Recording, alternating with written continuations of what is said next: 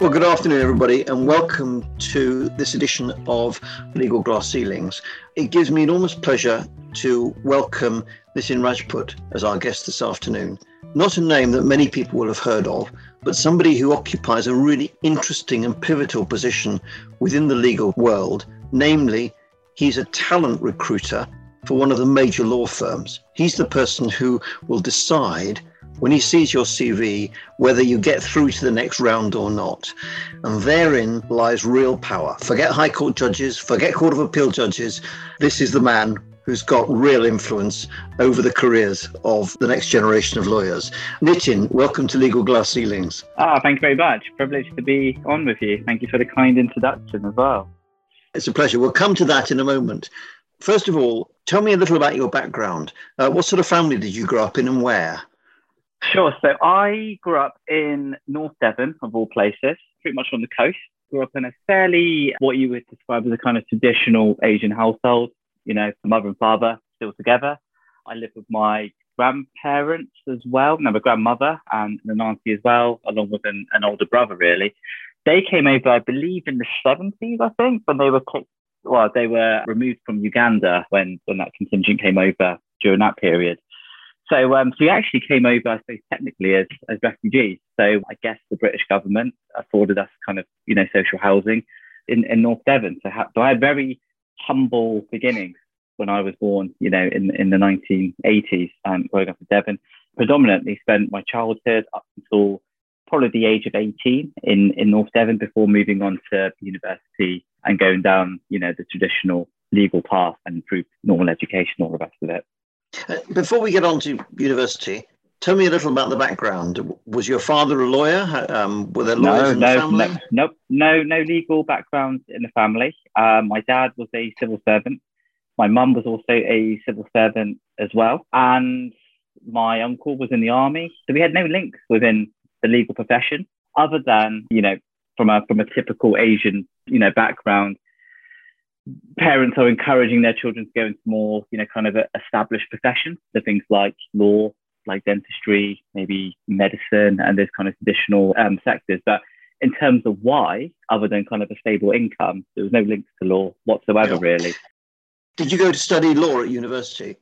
I did. I went to uni in Southampton. The truth is, to be honest with you, I never really had any aspirations to go into law. It was something that I kind of fell into. So during my, I suppose, school education, I wasn't a naughty kid, but I never, I didn't really have um, a direction. I felt I never really felt like I was academically great at anything. I think I was average, perhaps above average in certain sectors. So things like drama and, and English, anything I suppose more creative, I was kind of excelling at in areas like maths and science, I was probably average. I really had to push myself to, to sit there and learn about these things. I think when it came to choosing what I wanted to do, my dad just, I recall saying to me, look, if you're going to go to university and spend all that money and let's face it, get yourself into, into debt, then choose a profession that is at least going to be something that you can fall back on, depending on what you want to do. Uh, but also it's a secure profession at the same time. Now he's 100% right. And, you know, ironically, as I've gone out throughout my career, I've gone full circle and, and now working within a law firm. But I don't, you know, kind of regret that decision going into law uh, by any means, because I think, you know, at the time I was umming and ahhing about whether I wanted to do law. I wasn't, if I'm casting my mind back to probably the age of 16 to 18, why I wanted to be a lawyer probably looked very different by the time I actually got there. I just knew it was a esteemed profession and it was just something that I probably was interested in at the time, but probably for the wrong reasons. And I'll tell you why. The TV programs that you saw about lawyers glamorized the legal profession. And I thought at that time, perhaps naively, didn't do enough research by any means, that that's what law looked like. And if you can imagine that TV program suit, that's what I imagined kind of law to be, you know, and, um, and once I eventually got there, it's very different to, to, to, to you, know, you say that, that suits is not accurate. You're, you're disturbing all my views of what firms are like. I'm sure there's there's elements of it that, that are true, but yeah, it's not everyone looks like um, you know like the like the, the people on that program. So I went to the University in Southampton, did the LLB. At the time, I was more interested in criminal law. I did a hybrid with criminology um, because that's where my kind of interest was there. Even thinking back to that that time period, I never really saw myself becoming a lawyer. It's just something that I was kind of guided towards and felt like it kind of naturally fitted my my kind of strengths compared to, to other subjects. The truth is also during the LLB, I didn't really enjoy that aspect of the course. There was a lot of history about the law. I remember there was a lot of kind of academia surrounding the law. And I actually got to the end of the course thinking to myself, I'm not sure whether this is for me or not. And, you know, once you start to do a bit more research and kind of speaking to peers and contacts, they actually said to me, actually, a day to day life of a lawyer is very different to probably what you've experienced in the last few years because clients are not interested in the history of law. They're interested in terms of the practical solution. And so that appealed to me more. And that's when I started to think, do I want to be a barrister or do I want to be a solicitor? And I started to realize that going into the world of criminal law wasn't very well paid. And I think I was probably more attracted to the commercial side of things, namely because I knew the salaries were better at the time. So I started leaning towards the more commercial side of, of the legal profession. At that time, I was doing an internship with the Cabinet Office. I can assure you there was no parties going on at that period. It was a, it was a very, uh, it was a very straightforward. Another disappointment. uh, yeah, Andy Burnham was was Secretary of State at the time, uh, who's now the, the, the mayor for Manchester. Uh, within within the cabinet office, they've got their own in-house legal department, and I leaned on them in terms of trying to steer me in the right direction. And it was them who said, actually, you know, the, the, legal work is, is a lot different to, to probably the academia side of things. So then I went off and, and decided, rather than taking a gap year, exploring the world, what I thought the money that I saved, I'm going to put that into the LPC instead, rather than taking a loan, and actually let's see what life is like as a lawyer. So again, as you can see, I've kind of just gone through my career almost winging it in a way, deciding actually, um, is this something that I want to go into? It's when I did the LPC, I realized actually this is very different to what the LLB was like. And this is what I can probably see myself doing. The, the community, the, the people on the course as well. And I could see myself going into law as a result most of us feel we're winging it most of the time. I speak as someone who sits as a High Court judge, appears in cases. There's always an element of us which feels that actually we're winging it. So the way you felt when you're a student going into doing your LPC actually is how most lawyers feel most of the time. It's part of the fun, actually.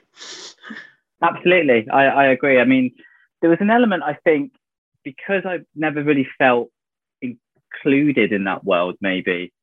I always felt like there was a bit of imposter syndrome in a way. I always felt like I wasn't good enough as well. I always felt like I was working a lot harder than other people to almost achieve a result that was on par with them.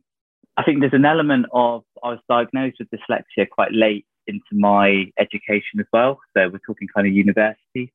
So I think that impacted and probably knocked my confidence as a result in feeling as if I was good enough to do the profession.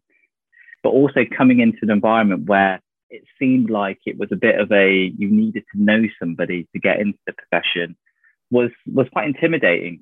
There was a sense that I, I felt like I had to almost be someone else in order to succeed. Now, having been through my career today, in hindsight, the more genuine you are and the, the, the, more you can be yourself, the better you're respected and the better you're probably regarded in the long run.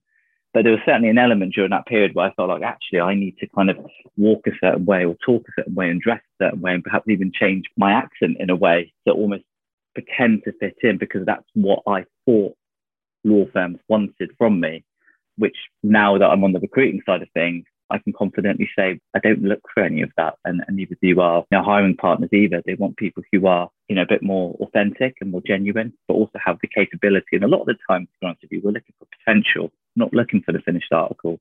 Can I break down that answer because there's all sorts of interesting points there. First of all, there's something we have in common. We're both dyslexic, and law is a tough profession for anyone who's got dyslexia because it involves the absorption of a large amount of information, quite often relatively quickly. But it's also an opportunity for dyslexics because I'm convinced that we see links and patterns that other people don't see. So if we can get through the hard grind, which is more difficult for us, as you rightly say, often the results are more creative, more interesting. I don't know whether that's your experience. Yeah, absolutely. I think it's really difficult for a non dyslexic to understand how a dyslexic brain works in practice. And I think looking at it hindsight, it probably makes sense as to why I was very good at things like drama and English language and, and, maybe even English literature, because there was an element of actually being a bit more creative in terms of my thought processes, which feeds into the legal profession because a lot of the time you are breaking down complex terminology with perhaps lay people and trying to understand where they're coming from at the same time, but also finding problems and solutions perhaps don't exist at the moment. And I suppose, again, from, from in terms of my dyslexia, it's become very resilient as a result. And so you're often told no, or you're told this is the way it's always been done. But I suppose a dyslexic brain will often think, but why can't we do it this way? And if you look yeah. at very established CEOs um, or CEOs, um, you know, a lot of them tend to be dyslexic as well, because I think they have a, a, way of assessing the world, which is very unique.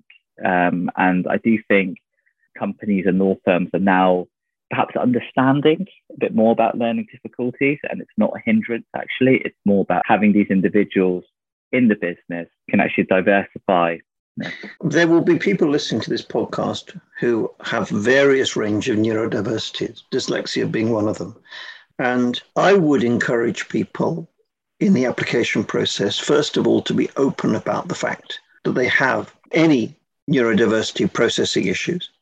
And secondly, not to underestimate the benefits as well as the challenges that can give. Now you're in recruitment. Does that does that accord with the way that you would yeah, encourage absolutely. people? Because, like I say, it, it's having people who see the world slightly differently and have an, a, a, way of problem solving that's slightly unique to the traditional way of, of working through things. So when it comes to the kind of application process, we collect data and metrics, and that's not because we're trying to look at numbers or quotas. We're actually looking for things along the lines of actually, you know, this person has unique skill set that can potentially benefit the business and ultimately, you know, the, the legal profession. The more that we can encourage those individuals to not be put off because they might have some learning difficulties, that shouldn't hinder them from approaching a profession like law uh, because it's actually welcome from, from my side. Brilliant. The second thing that I wanted to pick up on is your feeling coming from a non traditional legal background that somehow you needed to adapt yourself, to adapt your mm. accent, mm. to adapt your mm. approach, mm. your dress, to fit in with your perception of the stereotype of the young lawyer. Now, that's very, very common. And obviously, to some extent, we have to adapt to the professional environment. Mm-hmm. But how do we balance, looking back at your younger self, think you could balance the requirements of the profession. You turn up on time, you look reasonably smart, with maintaining what is essentially you rather than trying to be somebody else. Yeah, it's it's a difficult one, and and I'm kind of staring at it from the lens of experience. So if, you, if I was talking to myself at the age of you know 18, for example, it's a very different person that I'd probably be speaking to. I suppose, like you say, we, we all ultimately want to kind of feel included. And, and so there's a part of you that has to remove certain unique qualities about yourself in order to, to fit in. Depending on the environment, the more corporate the environment, then you kind of have to fit into that mold more than anything. But I, I do remember kind of going in and feeling as if if I'm going to get a training contract after the LPC, then I do need to potentially fit in. I can't be so unique to the point where you know people are, are not I'm not going to be able to fit in because personality, whilst it is important, we still have to have a job to do, and and there's also depending on I suppose clients as well um, in terms of what's their expectation. And I think for those applying for law firms, there are a different set of law firms throughout the sector which have different cultures. And so you should through enough research be able to identify which firms are going to embrace you for being yourself and which uh, perhaps you're going to have to adapt depending on the sort of sectors that you're working within, really. So there is a certain expectation in relation to being able to articulate yourself very clearly in those professional environments. But to what extent you have to lose your core values, I, I have a, a slight disconnect with. So, having adapted yourself, did you get a training contract? I did eventually, yes. After my LPC, I didn't have a training contract, which isn't uncommon. So I went and got my first paralegal job in Bristol. I went into insurance work. At that point, I was applying for training contracts, but I wasn't getting anywhere. I was just literally doing applications to try get a training contract as quickly as I could. And so I was paralegaling, and it quickly dawned on me that in order for me to probably get a training contract, I'd probably have to stand out from the crowd. And at the time, the statistics were probably one in 10 for those for, of applications. So one training contract for every 10 applicants. And so I moved firms. And so I thought to myself, I'm probably going to be better off getting the backing from a partner or a good reference from a partner because I didn't know any at the time. I came straight from, from university into the LPC. So I didn't have a network of, of people other than the people I knew. And if I can be taken under the wing of somebody to kind of steer me in the right direction, then the chances are when I came to applying to that law firm, that partner would probably give me a good reference and hopefully at least get me through the door because at that point I wasn't even getting an interview. Probably because, you know, my applications weren't strong enough in hindsight. That's a very interesting observation because on the one hand, that could be seen as kind of nepotism. But actually, it seems to me it's more sophisticated. What you're saying is get yourself in as a paralegal, prove your worth to somebody in the firm, get somebody to see your talent, and then effectively help develop that talent. And that's not nepotism, that's saying, I'm going to work really hard and I'm going to show the people that matter that they can invest in me and, I'll deliver them a future. Absolutely. Absolutely. You know, when I was at university, they they encourage you to apply for training contracts in your second year, maybe even third yeah. year. So there's people even I was studying with were coming up with training contracts. And so financially, it makes life a bit easier if the law firm you're joining, albeit in two years' time, are paying for your, your training contract. But there's a whole contingent of, of law graduates, which is a part of the problem in terms of those going into law who are coming out with law degrees without any prospect of qualifying. And so again, it's, it's, looking at it commercially or perhaps even entrepreneurially. So actually, how do I stand out from the crowd? And if you don't have a strong network around you, then again, how do you demonstrate your experience and potentially position yourself where a, law firm is actually looking at you as a long-term investment rather than it just being another application through because you would have built those relationships, you would have built that rapport with individuals within that law firm so they can see if once you qualify, then they can ultimately bring you on. So, so the message to anyone who's listening who's a paralegal is to work hard and showcase your talent in the hope that somebody will see it and buy into you. For any paralegals listening who are looking for a training contract, I would encourage them to not only work hard, but also network as well and build up your community around you so that you are positioned in a way that you can seek out opportunities to put yourself in the best position that so that if you do want to progress your career, then somebody will recognize the talent that you have. But without networking and building that community. Okay, so the paralegal says to me, Yeah, everyone talks about networking, but what do I actually do? How do I network? yeah, it's difficult. You it, it, at some point in your career, you are going to have to sell yourself, whether that's through legal services or whether that's through an interview setting. And so there is an element of being able to, you have to kind of put yourself in, whether it's a junior lawyer events, whether it's through you know social networking, uh, expanding your your your network, even through LinkedIn, for example, and just expanding that pool and building, dare I say, your own brand to make you stand out from the crowd. Because for, the amount of applications that we get, even from a from a training contract perspective, how do you distinguish more than anything? And I suppose in our field, uh, within the legal sector, um, a good reference will always do you always do you well.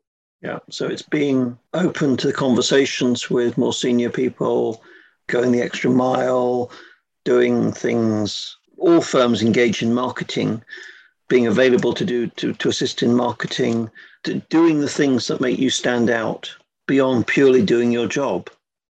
It's a I tough ask, so. isn't it, when you're 23? It's a tough ask, and I think the more competitive the profession does get, then um, the more you have to do to make you stand out. It's not just about academics anymore. It's and it's not even about your network anymore. It's about actually what else are you bringing to the table. We call it commercial awareness at the end of the day um, within within a law firm, but it's those bits. It's the ability to network within your circles that's really going to make you stand out from the crowd. Yeah. So you managed to get a training contract. Which firm was that with?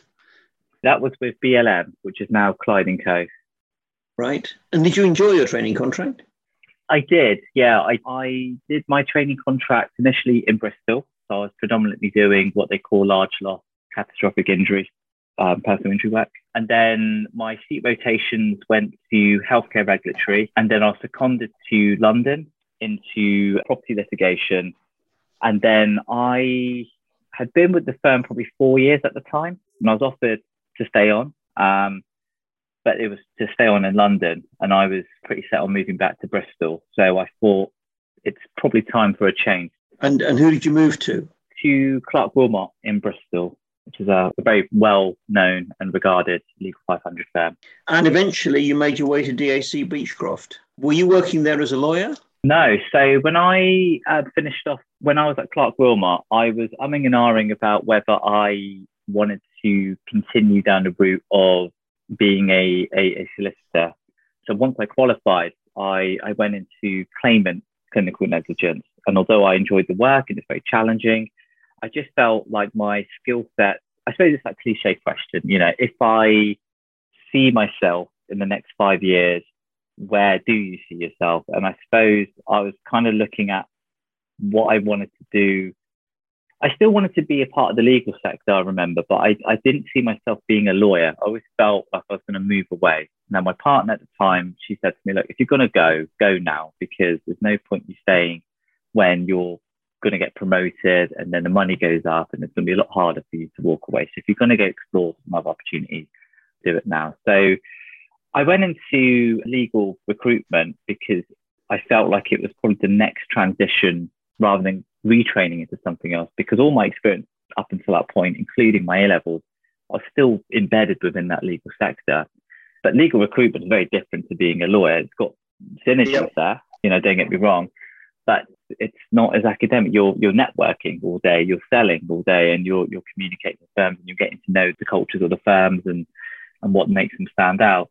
And so I decided to do my own thing for a couple of years within recruitment before coming back almost full circle in house to working for a leading international law firm by the name of DAC Beachcroft. And it made sense to me joining DAC because my training contract was predominantly within the insurance healthcare space. So I've got that legal understanding in terms of the, the typical work that they, they do. But also from my recruitment experience, being able to use those skill sets in my current role, which is now recruiting talent at the same time. So my role is very varied at the moment in relation to dealing with kind of senior senior stakeholders and senior management, but also in relation to recruiting talent coming into the firm at all levels. So before we talk about recruitment, one of the things I'd be really interested to hear your views on is the diversity of types of workplace between different firms, because this is something that from the outside, perhaps all lawyers look the same, but I, I, as a barrister, work for a whole range of legal firms, from small ones to large ones, from claimant based to defendant based, from big commercial firms through to radical cutting edge law firms acting for claimants. How can we explain to potential recruits what the different how they learn what the culture of a law firm is like before they apply for a training contract or for a job with them? Um, you don't know. Is, is the honest answer without actually being there. You, are not going to really know. So this is where research is really important in relation to you know if you're if you're if you're searching out and and potentially looking to join a new firm. Now, most firms on the face of it kind of look the same. If you look at their kind of home pages, they all kind of have that kind of you know traditional model. And you mentioned about you know diversity, um, and some firms, and it's that whole cliche about kind of it feels a bit more of a tick box exercise in relation to what yep. they're doing. Um, and I think you know most of us can probably see through that. To be honest with you, it feels like a consultant has come in and says, "Look, here's what we need to do," and then it's kind of you know we're just kind of doing it aesthetically more than anything. But I think if you really drill down and and if you are um, particularly interested in in in things like you know in you know diversity and, and inclusion, really have a look in terms of what those firms and who the individuals are those firms, and and see um, um, the sorts of people that have got work in there. And that could be from a from a um, you know like I say from a, a pure kind of ethnicity standpoint or whether it might be from a, a, a gender equality standpoint. And you can quickly see which firms are genuinely very pro, um, um, you know, are very keen on on um, promoting their inclusion and diversity, and those who are probably just saying it because it, they they want to be a part of the crowd. So look at the look at who gets promoted in the last five ten years. Is it all white men, or is it a variety of men and women, a variety of ethnic minorities. Um, I often think it's worth looking to see whether um, they they walk the walk on um, uh, uh, diversity by you know do they have a black lawyers group? Do they have uh, LGBT groups? Do they exactly. have. Um, uh, uh, and and do they do pro bono work? Is often an interesting uh, yeah. Um, sign because my experience is good firms do pro bono work and stuffy, boring ones don't. Is that unfair? my firm does, to be honest with you. I mean, all of the all the bits you just mentioned are, are all correct. So I can confidently say, and there's a reason why I chose, you know, DAC for, for those reasons, um, because I felt like there was a genuine approach um, to, to those areas. But like you say, you know, I, I totally agree. I mean, you know, any any firm that's committed to, to kind of, you know, um, getting involved in, in pro bono work or even corporate responsibility and, and, and, you know, this kind of, you know, those sorts of projects, they're not just kind of doing it so they can post it on their social media. They're doing it because they genuinely want to do it. And by having a more inclusive, diverse workplace, ultimately benefits the firm, generally speaking, uh, in relation to, to, to that overall business. Because it benefits so, so look, look beyond the policies to see whether there's practical examples on their website of whether they're so. actually doing the thing.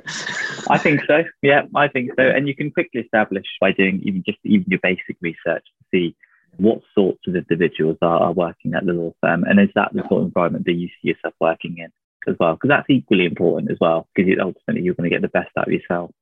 I think we all know that there are vastly more applications for training contracts than there are trainees uh, tra- training contracts available. You've rightly said that in order to, to make progress, you've got to stand out from the crowd.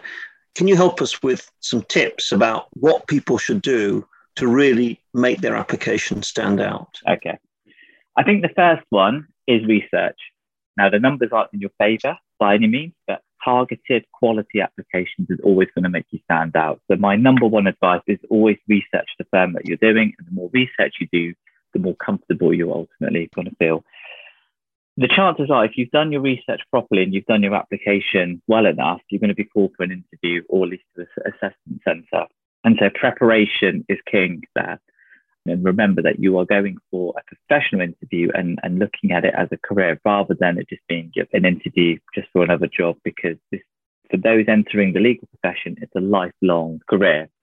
And the third thing is, is something that we've spoken about numerous times throughout the course of this conversation is networking as well and making sure that you are going to careers events, making sure that you're going to the kind of professional social events as well. And the more people that you can be connected with, the chances are your application and your name, when you do eventually apply, will probably stand out because if you've made a good impression, somebody's going to recognize your name and probably take your application and read it through in a lot more detail and make you stand out from the 300 that might be applying to that same week, for example. And that's not, you know, I'm not necessarily exaggerating those numbers. no, I mean, I'm afraid the truth is we have three pupilages in chambers, and we have between five and 600 applicants. Yeah. yeah. And it is ruthlessly difficult, but that's really, really good advice. I'm going to end by asking you this What's the best bit of advice you've ever been given about being a lawyer? I think the best piece of advice I got was actually during my training contract. It was don't try to pretend to be a lawyer. And what I mean by that is, I think it comes back to what you think a lawyer needs to be when advising clients. Because what clients want are solutions. And the better you know your client, the better you'll be able to, to give them practical advice in relation to what they're looking to achieve. Whereas I think when you're starting out in your career, you might not have that experience. But I was told, don't try to be something you think they want you to be and, and be authentic to yourself. That's really, really good advice.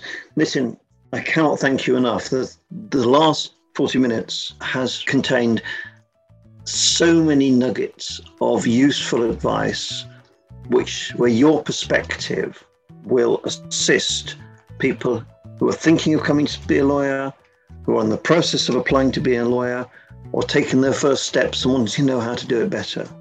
All of us are winging it, but hopefully, with your advice, they'll wing it with a little more confidence and a little more accuracy. So, thank you very much indeed. No pleasure. Thank you. Thank you for inviting me.